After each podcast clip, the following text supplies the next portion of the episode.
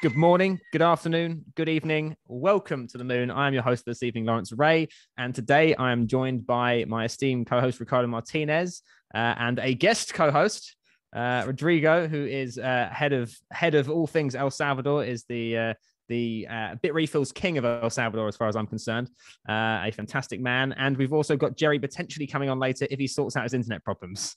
We'll see, ever the professional podcast. Um, but today, most importantly, uh, we are interviewing Ricardo Frega of the Bitcoin Italia podcast, which is the BIP underscore show on Twitter if you want to check it out on Twitter. and the website is also bitcoinitaliapodcast.it. Uh, so, Ricardo, how are you doing today, my friend? I'm Very good, guys. It's so nice to be here. Hello, everybody. From El Salvador, I'm Ricardo from the Bitcoin Italia podcast, currently living in El Salvador with Bitcoin only. I love it. That's a pretty important distinction to make. I'll, I'll give you that.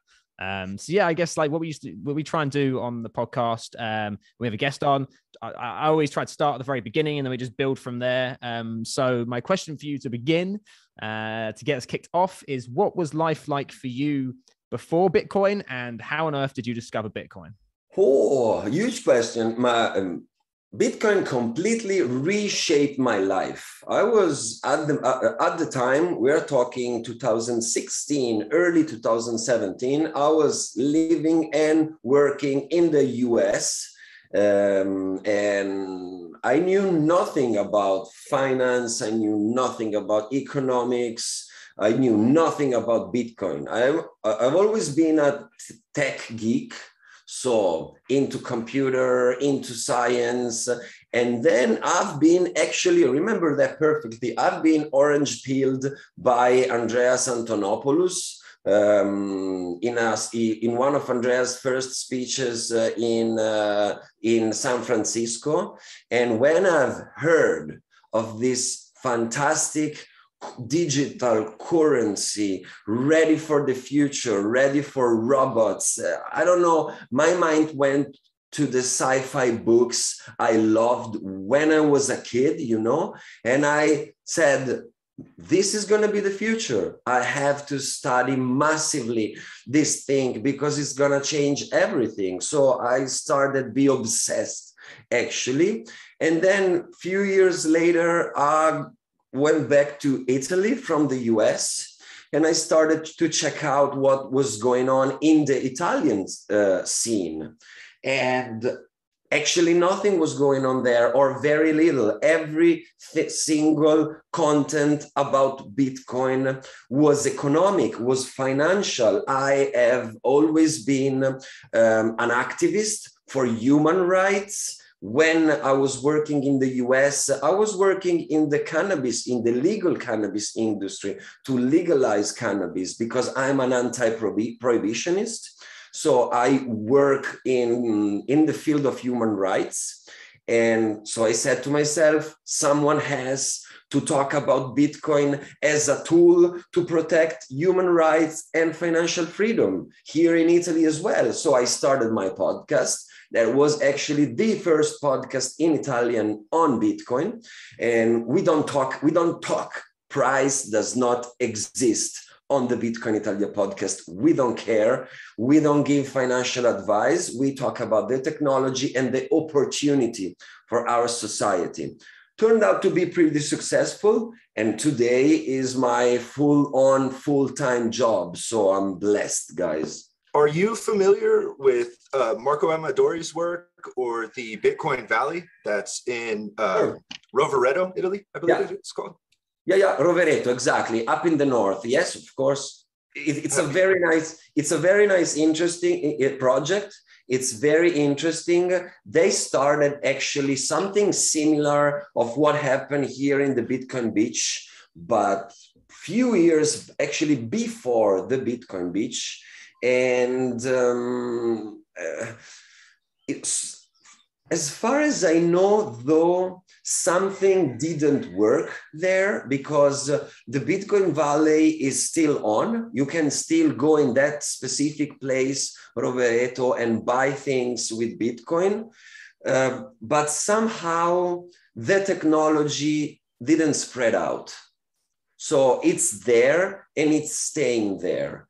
Um, Italy is a very different country, is a full on uh, uh, first world country. We have euros, we have an economic and financial uh, system that, quote, works and we can discuss what these works mean but uh, we don't have we don't feel the need of bitcoin in italy at the moment. We are we have a decent amount of freedom and a decent amount of economic independence. So rovereto stayed a very nice experiment that never really catch never really gained the momentum yeah, I guess that kind of makes sense though, uh, because obviously, as you said, it, uh, I mean, I've only been to Italy once, but um, from what I can see, it's similar in ways to other European countries like Spain and the UK and Portugal, these places that have a fairly, you know, somewhat robust financial system and system, and yeah, somewhat fairly good freedoms. Obviously, you, you, know covid's kind of changed a lot of the freedom aspect but uh but but before that uh, everything was generally okay enough and you know so it doesn't actually incentivize people enough to make a big change in their life um a lot of the time and that, that's kind of what i find in the uk is that people are interested in bitcoin and crypto in general for making money but um, there's not enough of an incentive to make them go, oh, okay, actually, I need to change and things need to really change.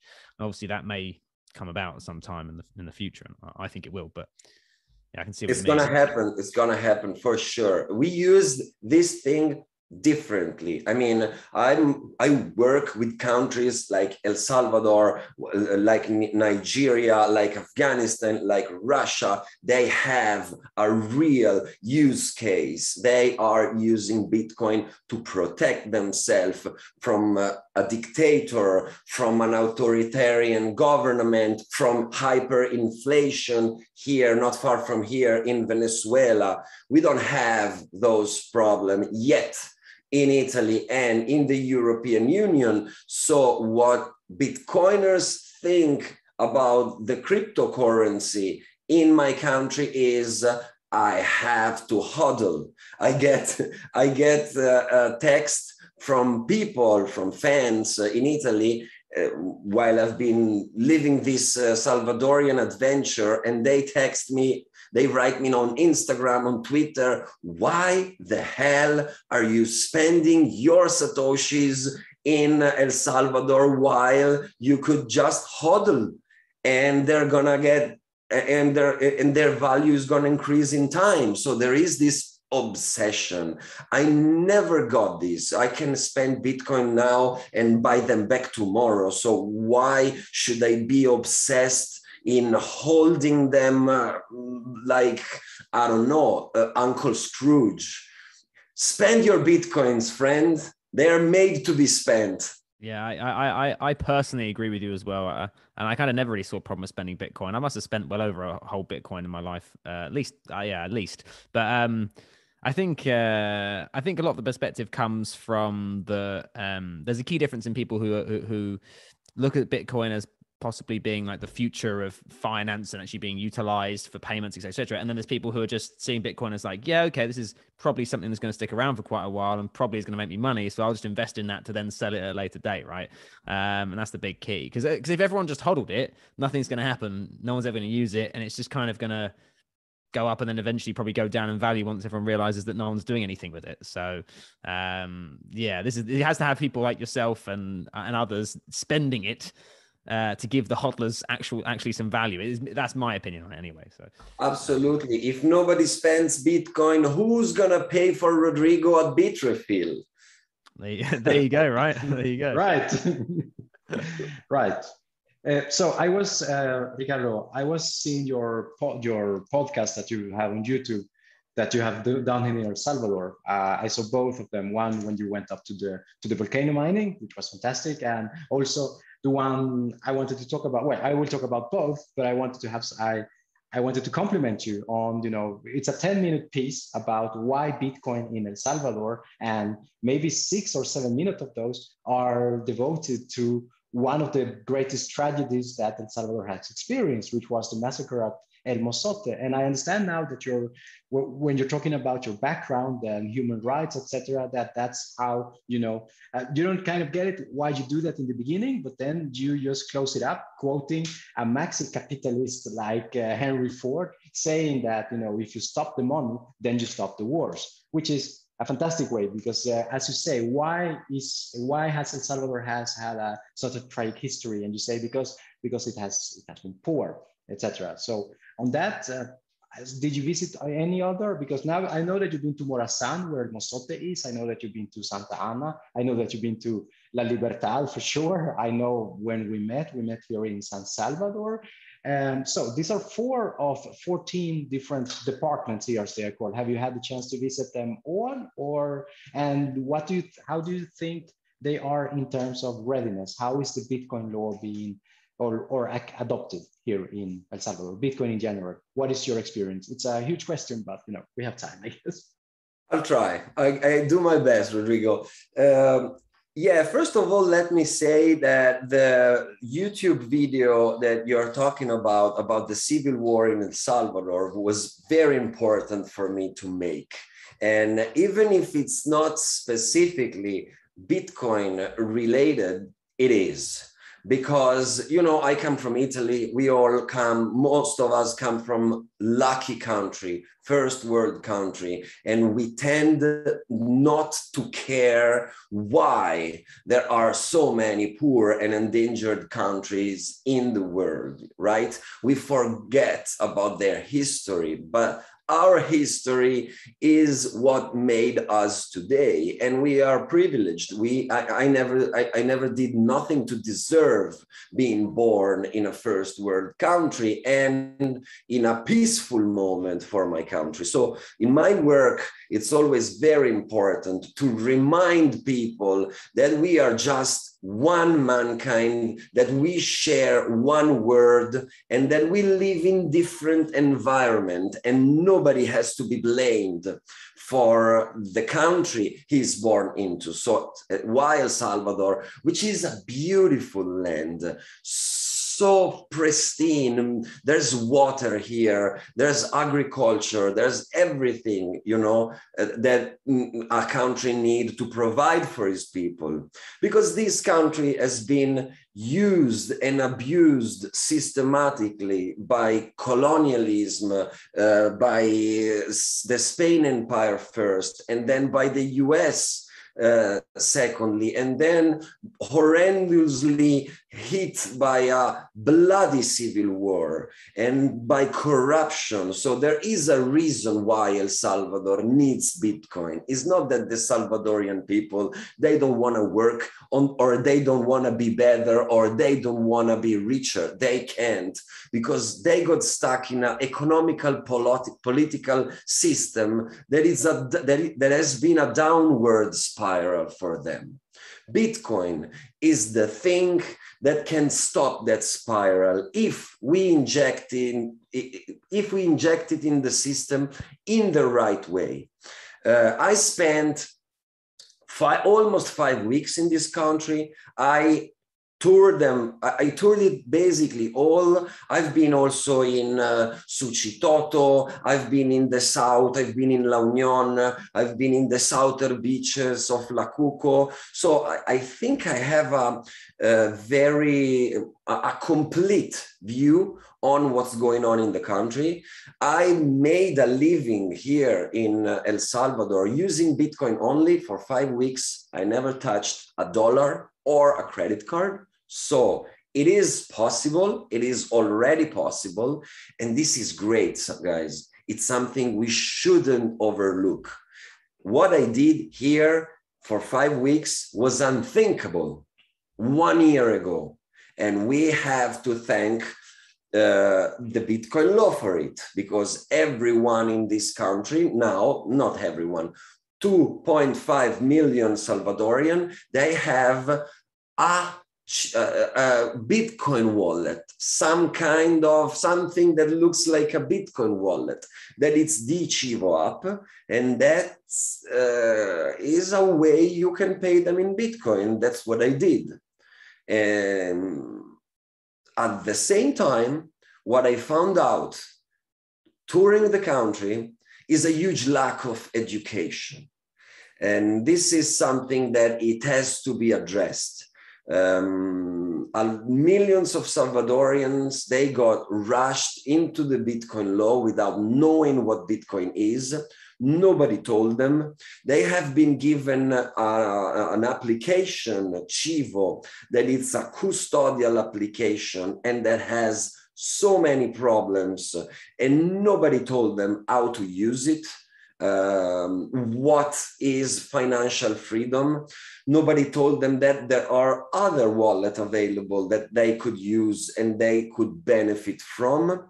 Uh, they don't know the difference from a lightning transaction to an on-chain transaction. They don't know the basic of Bitcoins. And I think this was a was a mistake by President Bukele because if you uh, it's not about giving people Bitcoin and a wallet, it's about giving people education uh, and and knowledge uh, in order for them to use this tool and make their life better um, the northern and maybe later we can talk a little bit more in details of this if you guys like. But to end your question rodrigo um, of course san salvador the capital of the city is a very bitcoin friendly city. Of course the beach uh, the bitcoin beach where i'm currently it's super bitcoin friendly the north of the country was very bitcoin friendly uh, Santa Ana, for example. The southern, uh, not so much. Um, for what I understand, it's more it's, it's more poor. This is the southern part of the country. There is more uh, immigration, emigration from that part of the country. So there are actually a lot of remittance on the Chivo wallet but people exchange them in dollars straight away. They don't really use the Chivo Hub that much to, to pay.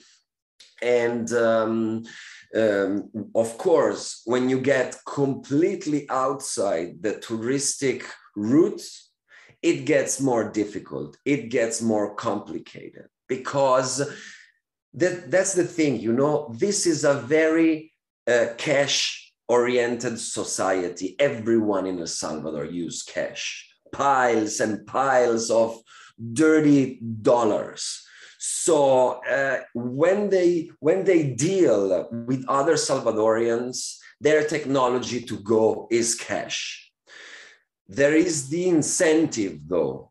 If they work with tourists, if they work with people that is actually asking them to buy in Bitcoin, then something is going to happen in their mind, you know, and they are going to tell each other, that's an opportunity we shouldn't miss.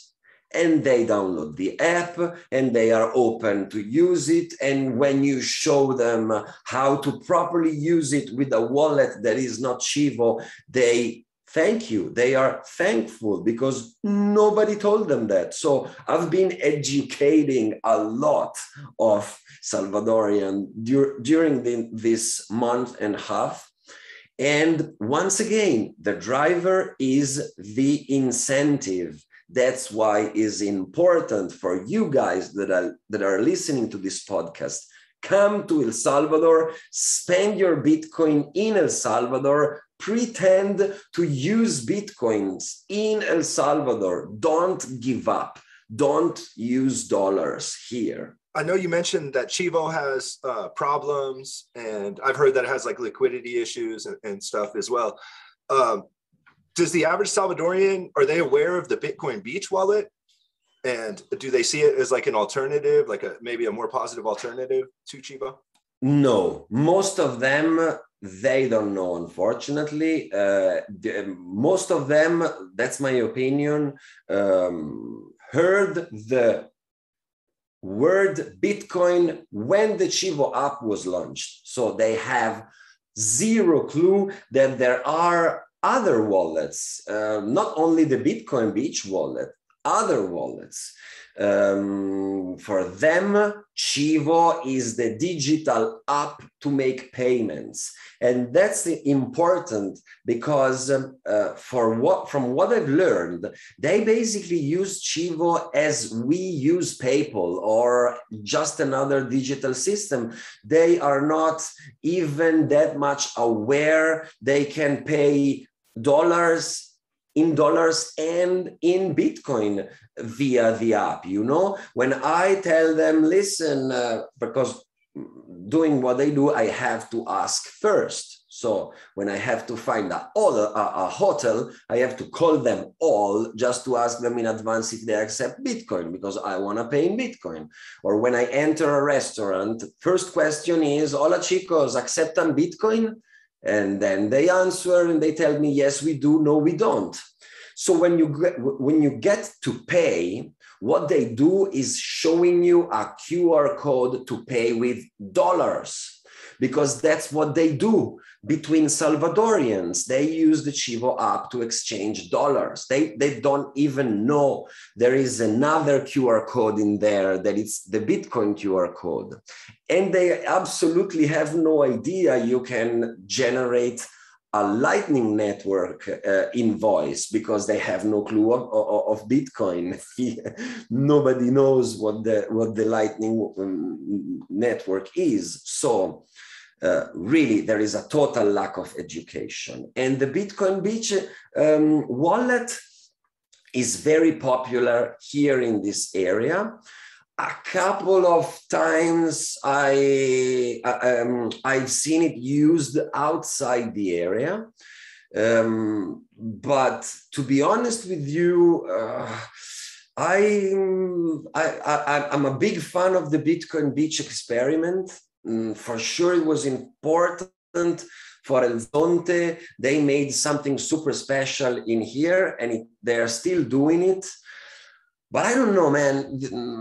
Sometimes uh, I wonder why the Bitcoin Beach wallet has to be another custodial uh, uh, uh, custodial wallet. You know, they have this uh, weird. They call it community custodial, but all in all, you know, the Bitcoin Beach wallet doesn't give you your uh, private keys. And to me, I might be old school, but that's the whole point of having Bitcoin, owning your private keys. So, um, and there is this attitude, you know, also here at the Bitcoin Beach, Salvadorians are not ready to hold properly on their keys. Why? Because they're dumb. They, they live in a cash society. So everyone that lives in uh, El Salvador has a hole where they hide 100 bucks, 150 bucks. So are you trying to tell me they're not going to be able to hide and hold on a little piece of paper with 12 or 24 words uh, on it? I don't believe that. So there is this approach of that wallet that I don't really like. And even here in the Bitcoin Beach, I find that there is a huge lack of education. Um, and the Bitcoin Beach has been working for three, for three years, properly economically funded in this area. And it's a very small community. It's 3,000 people. So what happened? Some something something was wrong here. If you travel to el tunco which is basically the beach beside nobody accepts bitcoin there. Nobody. I mean maybe three shops in town. So it's slow guys. I know we want this thing to happen tomorrow but it's not going to happen tomorrow. It's going to take years. In el salvador as well Something that's kind of interesting to me, actually, that you mentioned in the very beginning, um, and it kind of ties into a lot of what you're mentioning now, from what I can see, uh, would be that you you said obviously that you and I and I looked this up anyway beforehand. I was, I was stalking you before the podcast um, to find out more information I could ask you about. And uh, it, obviously, you said you worked in the medical marijuana field. Um, uh, I'm making the assumption here that surely there's quite a lot of comparisons between the two fields when you're working in it, right? Like, I, I was going to ask you, like, how, because obviously uh, you're saying there's obviously a problem with the education and people not being aware of things and, and like how, you know, different certain words like lightning or how to use it. Surely this is somewhat similar to the fight of medical marijuana, right? Like people not being aware of the actual health risks or benefits and, all these things. Uh, I guess like, are there any kind of other similarities that you can see, or, or like very stark differences, and that you've experienced in in working in both of the medical marijuana and the um, uh, cryptocurrency Bitcoin sphere? Oh yeah, so many. Um, first of all, Lawrence, let me point this out. Not only medical marijuana, specifically recreational, because the field I work uh, is total anti-prohibitionism. All drugs should be legalized and regulated. Cocaine and heroin first. This is obviously my opinion and my field. So there are so many similarities. I actually have uh, two podcasts in Italy. My main one that it's the Bitcoin Italia podcast, but I have a podcast on drugs as well. We do harm reduction and we teach people how to take drugs, minim- minimizing the risks in their consumption while they use because nobody tell them. So once again, there is a big lack of education. And the main similarity I find, and the reason why I'm doing these things both, and there is a fine line between them, is that we are talking about freedom and independence. You know, it should be a choice.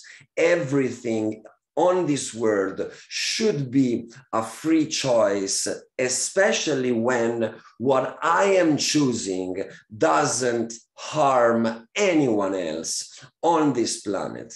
If I choose to consume, to smoke pot, I'm not making anything worse than when I choose freely and I'm allowed to do that, to have a beer or to have a vodka tonic. It's my choice, it's my free choice.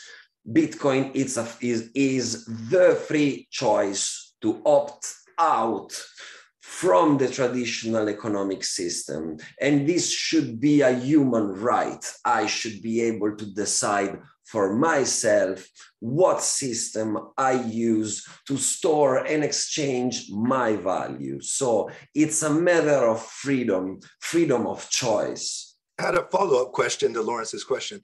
It's a two part question. Did you encounter um, cannabis businesses in the US like not having access to financial infrastructure.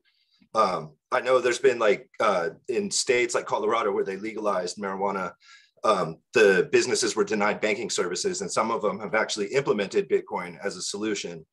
And then also, is what's Italy's attitude towards drug prohibition?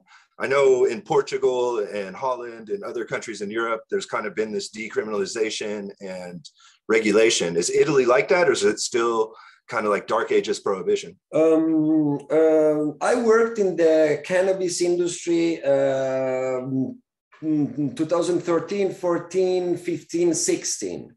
So it's been a while now that I'm not in the US anymore. And I was working specifically in Oregon, in Southern Oregon. Um, and uh, uh, to be honest with you, uh, Oregon has a huge tradition with, with cannabis. Actually, they, they were the first US state to have a medical marijuana program. So uh, back in the days, uh, it was already a very established business with proper dispensaries and everything.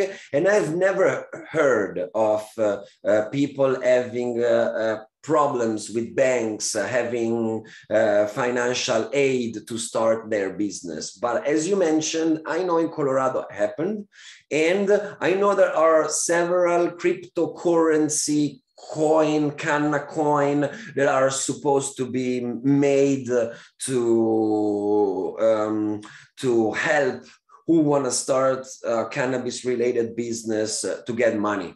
I'm not really a big altcoin fan, to be honest with you. So I'm not, uh, I don't think that that's the right approach.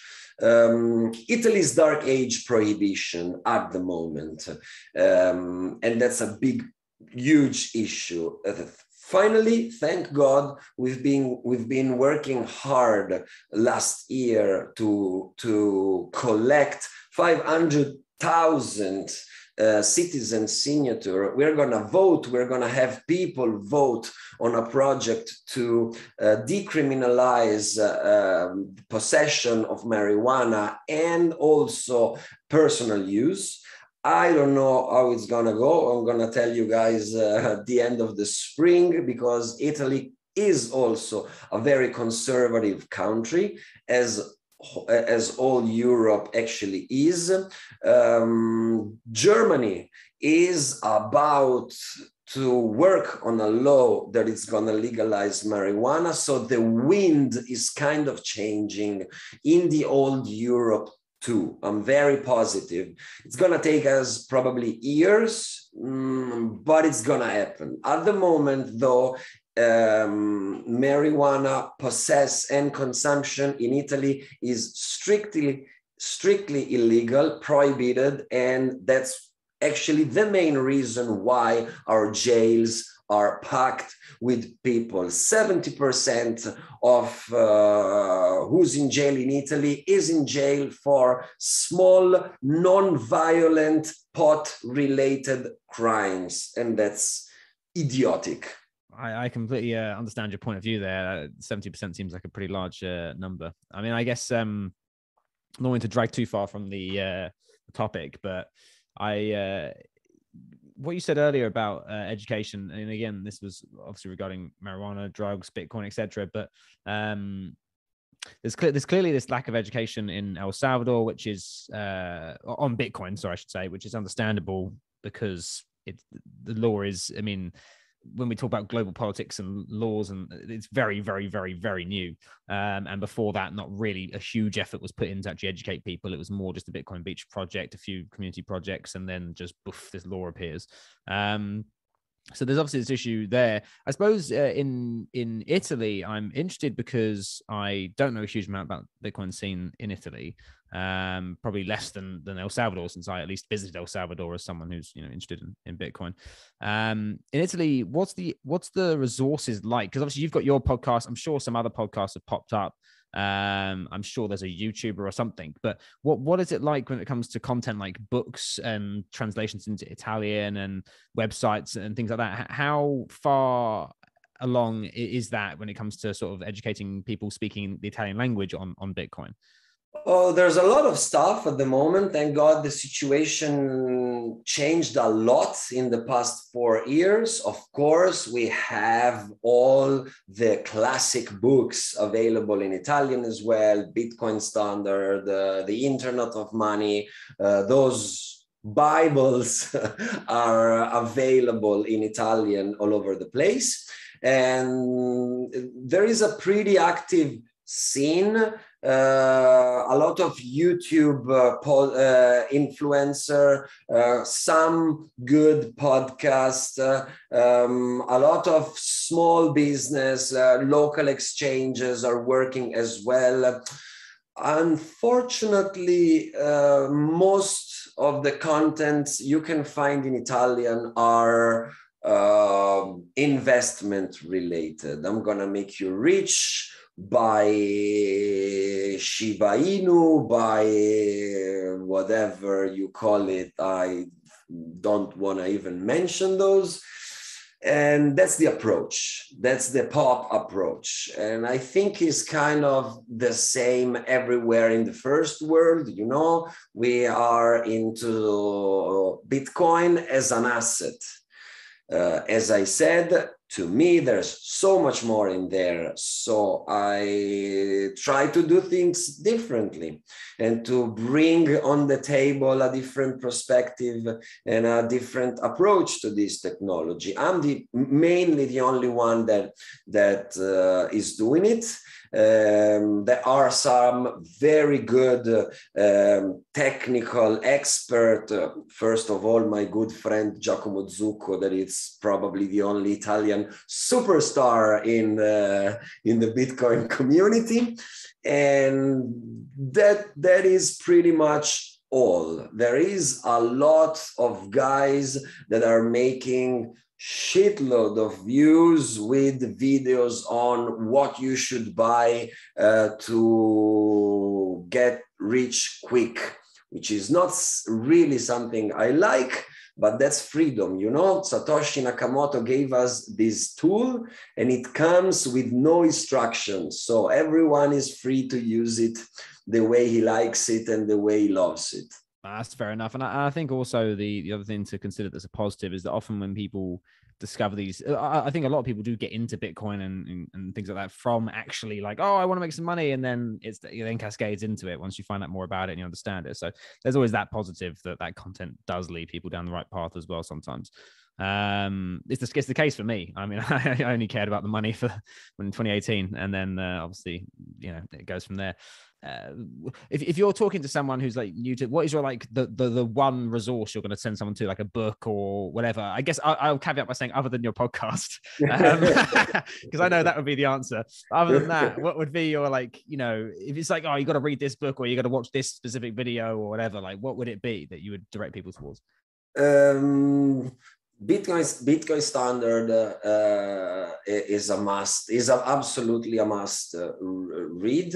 Personally, I named the guy already. I have a crush, and I still have a crush after so many years for Andreas Antonopoulos. To me, he is a Jedi master, really, because he has this human approach and he's super good in the way he speak and because you know bitcoin what i what i still find fascinating after so many years is that uh, bitcoin is something that has truly multiple faces is something so complex that you can you can effectively talk about bitcoin on several different perspectives you know? I like what andreas uh, did with me he gave me the technological approach, the sci-fi book approach, the trust net approach. Bitcoin is much more than an economical system, is a trust net. We are gonna be able to write on the blockchain all uh, uh, information that at the moment need a third party to be trusted. That's going to change everything. So i love that approach. To me is a is a absolute god. And i am so sad that some of the toxic Bitcoiner are recently attacking him uh, because he wrote Mastering Ethereum as well. And so someone calls Andreas uh, a shitcoiner because of that. You have to deal with me first before you touch my master. That's, that's I think I think uh, yeah uh, anyone attacking Andreas like uh, honestly just do one as far as I'm concerned. I mean I, uh, I, it's, it's funny that you mentioned that as well because the two the only two Bitcoin books I have a hard copy of and I don't just have like a PDF or audio book or whatever are uh, Mastering Bitcoin by Andreas and then Bitcoin Standard by Saifedean. So the two things that literally pretty much you've just mentioned. Um, did you see uh, uh, on Jordan Peterson's podcast? it was uh, maybe a month, two months ago, month ago or so. I, can't remember now, but um, I think uh, the ability that he had to kind of find what uh, Jordan Peterson's uh, in or interest or whatever was and then say oh this is how you know bitcoin i guess fixes that was really interesting um because it plays to how everyone when you're kind of trying to orange pill someone has a different thing they care about in their heart or that's a value of theirs whether it's making money or being free or transferring energy or being environmentally friendly and then you can play to that right? Um so i found that really interesting. If you think about it orange pilling someone, it's all about finding the G spot. It's like having sex with a new girl. You know, you have to learn what she likes, where she wants to be touched. And uh, once that you learn that, that's when the orgasm can And you have to do the same with Bitcoin. If you talk to me about uh, investment, I'm going to be bored. I'm going to cheat on you on the second day. If you talk to me about the future of this society, about financial freedom, about human rights, I'm going to probably squirt. Can we say that word in the Bitrefill uh, podcast? Yeah, it's all good. He's given us a fantastic uh, clip to extract from this podcast. this is just perfect. I love, I love it. Yeah, yeah the, the, Italian take on Bitcoin. it represents uh, everything perfectly, uh, I think. But, uh, it's, it's, it's, it's amazing to see the because uh, you can see you're in America, back to Italy, to El Salvador. Uh, you've been working in marijuana, medical marijuana, Bitcoin. There's a, there's a lot that you've done in the past. Probably, I'm guessing only probably what four or five years, maybe. If you, I mean, maybe slightly longer, but uh, it's been a, a wild journey. I guess, like, what in your mind? Uh, it sounds like you're living somewhat in the moment, which is what I like to do as well. But what is your kind of plan moving forward i guess like for the podcast but also for for for, for you for ricardo's life.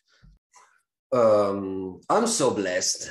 Um, I always wanted my life to be an adventure, and so far has been just fantastic. And uh, I owe Bitcoin a lot because he uh, bitcoin gave me the opportunity to change my life once again for the good. So i don't know how nobody knows what's going to happen with it.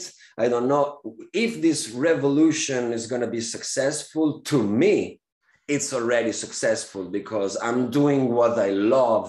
I'm creating content contents that I blindly believe into. And um, I mean, guys, let's face it, this is for the history books. We all are going to be truly in the history book in a hundred years kids at school they're gonna they're gonna study about the early days of bitcoin you know and those guys are us. I mean, we are those guys, you know. It's like when you read uh, now who started the French Revolution and you stop thinking uh, what would have been back in those days. They're going to ask the same thing about who started the Bitcoin Revolution, and it's us. It's literally us. And this is already something huge. I feel so blessed every day in my life. Um, there is so much still to be done.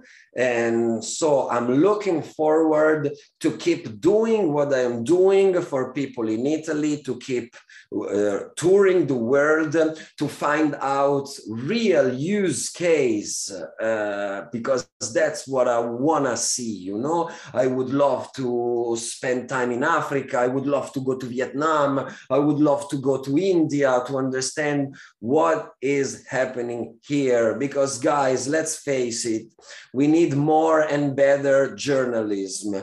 Most of the people, the so-called pro journalists in Italy, they write articles on Facebook, reading Facebook pages. It's time to get our, our hands dirty and to go back in the fields and to see by yourself and to witness and to experience. That's why I wanted to live in, a, in El Salvador for a month and a half using Bitcoin only, not because I'm crazy, because it's a, it's a, it's a, it, it's a game. It's a game to tell something you know it's a game to, it's a way to tell a story that it's going to be interesting and that it's going to be catchy for people in italy to read so um, i'm going to keep doing this as much as i can and um, and hopefully uh, doing my best. um, and then hopefully maybe, I'm to write something in English as well. My blog uh, on the website uh, um, Bitcoin Italia bip, bip show as well. That's easier to remember.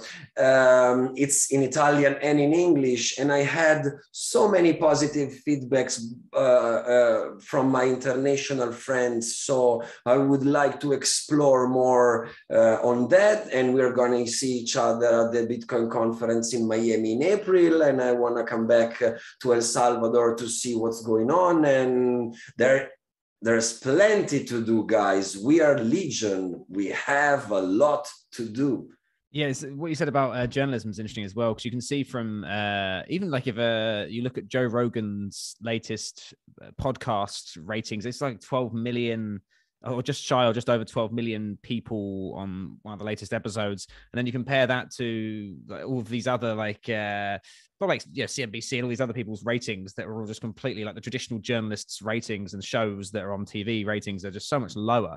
Uh and it goes to show the broad appeal globally that that, that someone can have but also the i guess the the dying sort of uh, belief in large journalist uh, companies. And, and and it feels like independent people uh, are doing better because they kind of have to have credibility, or else if they don't, they don't have anything, not getting paid anywhere else. So that's. Because because guys, we have freedom and they don't anymore. I mean, I can't talk for the rest of the world, but in Italy, actually, there is a, there is a non-profit uh, organization, is a French one that is called uh, Reporters with No Borders and every year every year they compile um, uh, uh, they value country by country for freedom of speech and freedom of journalism all over the world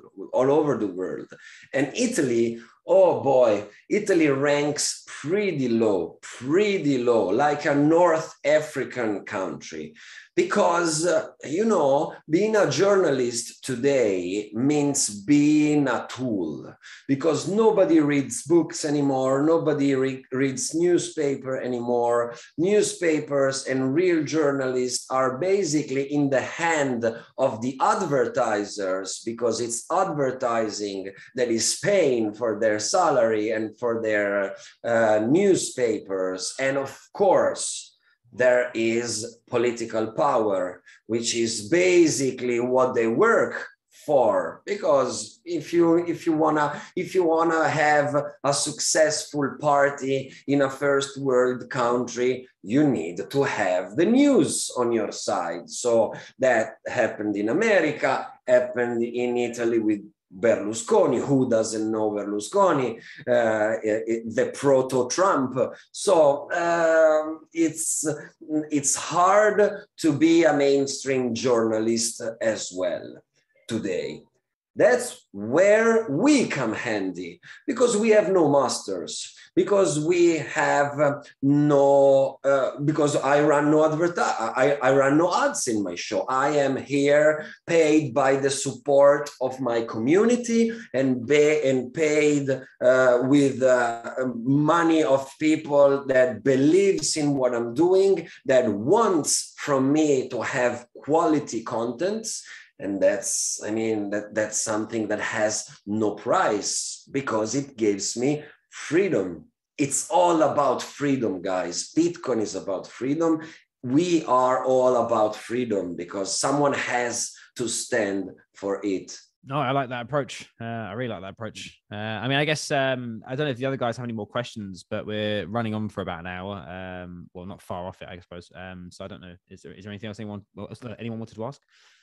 Yeah, I I was uh, going back to the to the podcast that you had uh, about the visit that you did to Berlin, where the geothermal uh, mining is being done. And you said something interesting there. You said that you said two things that were interesting because it kind of it kind of shows the contradictions here in El Salvador. You said that you know it's a third world country, but it's the first country in the world that is mining bitcoins. And you also said uh, that uh, it was the most high. It was one of the most high level technological places in the world. And now that you, you mentioned that you come from a tech background and you always be interested about technology, that is actually amazing. As, as said, you know, this is as you've seen now during these five weeks that you've been here, this is a country of contrasts. And I think you have captured that perfectly. Uh, there is no real question, just comment on that. But I have another question, and that is why do you have a Sputnik uh, satellite as your logo. I, I lived in Russia, so I'm, I'm kind of, you know, uh, you know turned. because we are going to the moon And in Italy, we were the first one. And the Sputnik, like it, or not, was the first one. So uh, I loved to use that little icon to, to, to be the logo of my show because we are going to the moon, guys. Never forget that. Um, uh, the geothermal plant of Berlin, uh, Rodrigo, was one of the best day of my life. Uh, my the the real geek in me was I mean, I had a, I had a boner all visit long. It was so cool, guys. It's totally reusable energy, 100% green, condensed, condensed in absolute digital scarcity by a government, by a state for the first time. This is gonna be this is gonna be groundbreaking. This is gonna change everything. And uh, there is one thing that I want to tell you guys, and that I don't say in the in the video. I was very uh, eager during the visit to speak with the guys that were working at the facility, right? The technicians, to understand uh, if what they really think of Bitcoin, because those are scientists and they make energy. That's what they do. They've been trained to make green energy. So I was interesting. Uh, I, um, I mean, it was interesting to understand what they think of Bitcoin. If they see it as a waste of energy or, or if they get it, if they agree with the, with the uh, uh, approach that, that Bitcoin is condensed energy, that is a mathematical battery, you know? And uh, I was blown away by the fact that they totally did. They said, no, listen, this is going to change the way we manage electri- electricity consumption and storage for the next hundred year. This is fantastic. This is groundbreaking. Thanks to Bitcoin, we're going to be able to radically change the electric grid. Uh, we're going to be able to harvest uh, electricity in places like in the desert where before Bitcoin, it was absolutely technologically impossible to harvest. This is good for mankind according to the Kardashev law, you know? So this is going to make us a better society, a better species. And this guy is someone that makes electricity to live. So the whole Bitcoin uh, is responsible for the global warming narrative. God, that's so dumb that every time I hear that, it, it makes me cry. I think it's uh, that's just a that's just a sort of uh, part of the media narrative and, and, and, lack of education on Bitcoin, I suppose, isn't it? Globally, really. Um, I mean, it speaks volumes the fact that my mum, within about three minutes, could work out that it was BS. Um, it's pretty speaks speaks volumes as far as I'm concerned. It's people who really harp it on. It's like, really, come on, um, they really believe that. But there you go. Um, no, dude, it's, it's been um, been wonderful to have you on the podcast. It's uh, much appreciated on my part, and uh, I uh, yeah I appreciate your passion for for Bitcoin and uh, lots more in El Salvador. And I can see you probably well potentially uh, going to any of the other countries that legalize Bitcoin this coming year, which fingers crossed should happen. Um, and yeah, I mean, I'll go uh, for anyone who is obviously uh, listening, uh, as we said at the beginning, uh, Bitcoin Italia podcast is Ricardo's podcast, BIP underscore show on Twitter or BIP.show uh, on the uh, the World Wide Web. Um, but yeah, Ricardo, is there anything you wanted to, to, to say before you before we head off? Let's do it again, friends. Absolutely, I uh, completely agree. Yeah, we'll be happy to have you back. Uh, we've started having a few people back for for second podcasts because uh, we just love love chatting them. So we'll be happy to have you back in the future. Um, but yeah, it's been amazing, and I say I'm interested to see uh, your journey um, as you uh, kind of what happens next, basically in the in the life of Ricardo. So I appreciate you coming on, and uh, for everyone out there listening, have an amazing day, week, year, month. Um, and thanks so much, Rodrigo and Ricardo, for joining me. Uh, and hey guys, thank uh, you so much. take care, everyone out there. Uh, have a great time and uh, keep on buying some Bitcoin.